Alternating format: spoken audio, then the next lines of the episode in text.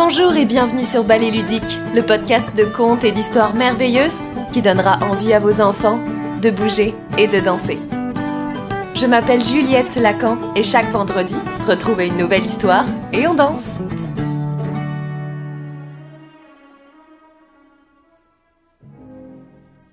Les habits neufs de l'empereur par Hans Christensen Andersen. Il y a de longues années, vivait un empereur qui aimait par-dessus tout tous les beaux habits neufs.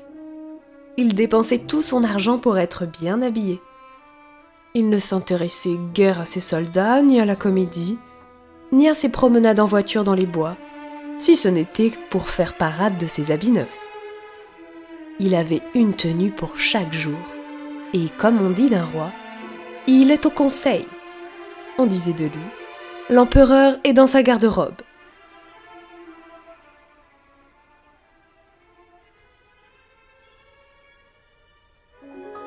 La vie s'écoulait joyeuse dans la grande ville où il habitait. Beaucoup d'étrangers la visitaient. Un jour arrivèrent deux escrocs, se faisant passer pour des tisserands et vantant savoir tisser l'étoffe la plus splendide qu'on puisse imaginer. Non seulement les couleurs et les motifs étaient exceptionnellement beaux, mais encore les vêtements cousus dans cette étoffe avaient l'étrange vertu d'être invisibles pour tous ceux qui étaient inaptes à leur fonction ou sots. Ce seraient de précieux habits, pensa l'empereur. En les portant, je connaîtrai aussitôt les hommes incapables de mon empire, et je distinguerai les intelligents des imbéciles. Cette étoffe, il faut au plus vite la faire tisser il donna d'avance une grosse somme d'argent aux escrocs pour qu'ils se mettent à l'ouvrage. Ils installèrent alors deux métiers à tisser et firent semblant de travailler.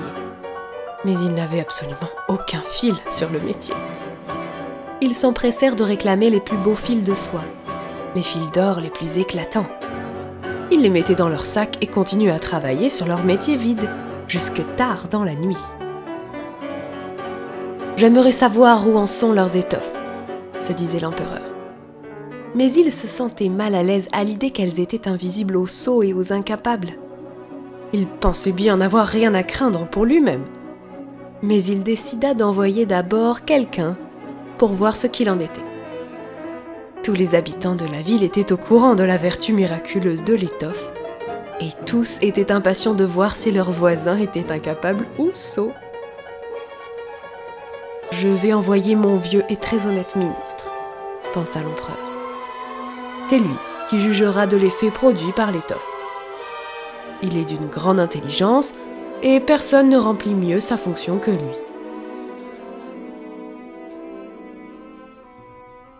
Alors le vieux ministre, honnête, se rendit dans l'atelier où les deux menteurs travaillaient sur leur métier vide. Mon Dieu, pensa le vieux ministre en écarquillant les yeux. Je ne vois rien du tout.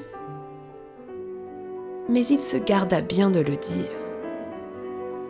Les deux autres le prièrent d'avoir la bonne volonté de s'approcher et lui demandèrent si ce n'était pas là un beau motif, de ravissantes couleurs. Il montrait le métier vide et le pauvre vieux ministre ouvrait les yeux de plus en plus grands. Mais il ne voyait toujours rien, puisqu'il n'y avait rien. Grand Dieu, se disait-il, Serais-je un sot? Je ne l'aurais jamais cru. Il ne faut que personne ne le sache. Remplirais-je mal mes fonctions? Non, non, non, non. Il ne faut surtout pas que je dise que je vois pas cette étoffe. Eh bien, vous ne dites rien? dit l'un des artisans. Oh, c'est ravissant, dit le vieux ministre. Ce motif, c'est ces couleurs, oui, oui, je dirai à l'empereur que cela me plaît infiniment. Ah, nous en sommes contents. Les deux tisserands disaient le nom des couleurs, détaillaient la beauté des motifs. Le vieux ministre écoutait de toutes ses oreilles pour répéter chaque mot à l'empereur quand il serait rentré, et c'est bien ce qu'il fit.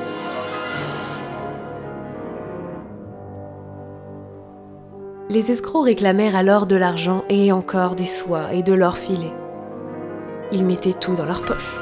Il n'y avait pas un seul fil sur le métier, sur lequel cependant il continuait à faire semblant de travailler. Quelque temps après, l'empereur envoya un autre fonctionnaire important pour voir où en était son tissage. Et si l'étoffe serait bientôt prête. Il arriva à cet homme la même chose qu'au ministre. Il avait beau regarder, comme il n'y avait rien que des métiers vides, il ne voyait rien. N'est-ce pas là une belle pièce d'étoffe? disaient les deux escrocs. Et ils recommençaient leurs explications. Je, ne suis pas bête, pensait le fonctionnaire. C'est donc que je ne conviens pas à ma haute fonction? C'est assez bizarre, mais il ne faut pas que ça se sache. Il loua donc le tissu qu'il ne voyait pas et les assura de sa joie que lui causait la vue de ces belles couleurs, de ce ravissant motif. C'est tout ce qu'il y a de plus beau, dit-il à l'empereur. Tous les gens de la ville parlaient du merveilleux tissu. Enfin, l'empereur voulut voir par lui-même, tandis que l'étoffe était encore sur le métier. Avec une grande suite de courtisans tirés sur le volet, parmi lesquels les deux vieux excellents fonctionnaires qui étaient déjà allés, il se rendit auprès des deux rusés compères qui tissaient de toute leur force, sans le moindre fil de soie. N'est-ce pas magnifique? s'exclamaient les deux fonctionnaires. Que votre majesté admire ce motif et ses teintes. Il montrait du doigt le métier vide, s'imaginant que les autres voyaient quelque chose. Comment? pensa l'empereur. Je, je ne vois rien. C'est épouvantable, suis-je un sot? Ne suis-je pas fait pour être un empereur? Ce serait terrible. De, de toute beauté, dit-il pourtant. Vous avez mon approbation. Il faisait de la tête un signe de satisfaction et contemplait un métier vide. Il ne voulut pas dire qu'il ne voyait rien. Toute sa suite regardait et regardait sans rien voir, de plus que les autres. Mais tous disaient comme l'empereur Oh, de toute beauté Et ils lui conseillèrent d'étraîner l'habitaillé dans cette étoffe splendide à l'occasion de la grande procession qui devait avoir lieu bientôt. Magnifique, ravissant, parfait Des mots volaient de bouche en bouche, et tous se disaient enchantés. L'empereur décora chacun des deux escrocs de la prestigieuse croix de chevalier qu'ils mirent à leur boutonnière. L'empereur leur octroya aussi le titre honorifique de gentilhomme tisserand. Toute la nuit qui précéda le jour de la procession, les escrocs restèrent à tisser et à travailler à la lueur de seize chandelles. Toute la ville pouvait ainsi se rendre compte de la peine qu'ils se donnaient pour terminer les habits neufs de l'empereur. Ils faisaient semblant d'enlever l'étoffe de leur métier. Ils travaillaient brandissant en l'air des grands ciseaux. Ils cousaient sans aiguille et sans fil. À la fin, ils s'écrièrent Voyez, l'habit est terminé l'empereur vint lui-même avec ses courtisans les plus haut placés. Les deux menteurs levaient un bras en l'air comme s'ils tenaient quelque chose et vantaient le costume. Voici le pantalon. Voici l'habit. Voici le manteau. Et ainsi de suite. C'est léger comme de la toile d'araignée. On croirait n'avoir rien sur le corps. C'est là le grand avantage de cette étoffe. Magnifique dirent les courtisans de la suite qui pourtant ne voyait rien, puisqu'il n'y avait rien. L'empereur enleva tous ses beaux vêtements, et les escrocs firent les gestes de l'habiller de précieuses étoffes. Dieu, comme cela vous va bien Ce costume tombe bien, disaient les courtisans. L'approbation était générale. Et tous de renchérir Quel motif splendide, quelle couleur, voilà des vêtements luxueux les chambellans qui devaient porter la traîne du manteau de cour tâtonnaient de leurs mains le parquet et les élevaient ensuite comme s'ils ramassaient cette traîne. C'est ainsi que l'empereur marchait devant la procession sous le magnifique dé. Et tous ses sujets s'écriaient Dieu que le nouvel habit de l'empereur est admirable Personne ne voulait avouer qu'il ne voyait rien, puisque cela aurait montré qu'il était inapte à sa fonction, ou simplement un sot. Jamais un habit neuf de l'empereur n'avait connu un tel succès. Mais il n'a pas d'habit du tout cria une enfant dans la foule. Grand Dieu, entendez, c'est la voix de l'innocence, dit son père. Et chacun de chuchoter. Pas d'habit du tout, il n'a pas d'habit du tout. Il n'a pas d'habit du tout cria à la fin le peuple entier.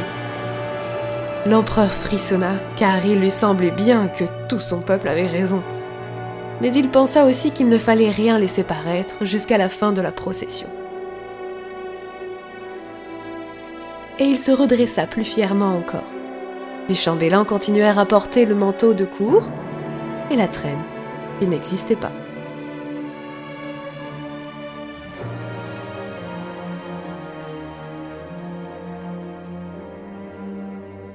C'était Les habits neufs de l'empereur par Hans Christensen Andersen.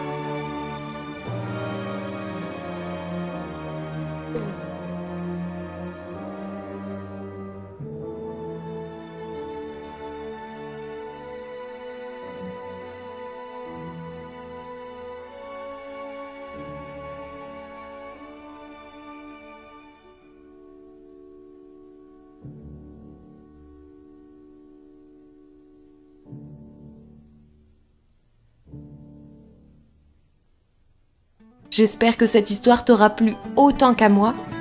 Moi, je te retrouve la semaine prochaine pour une nouvelle histoire.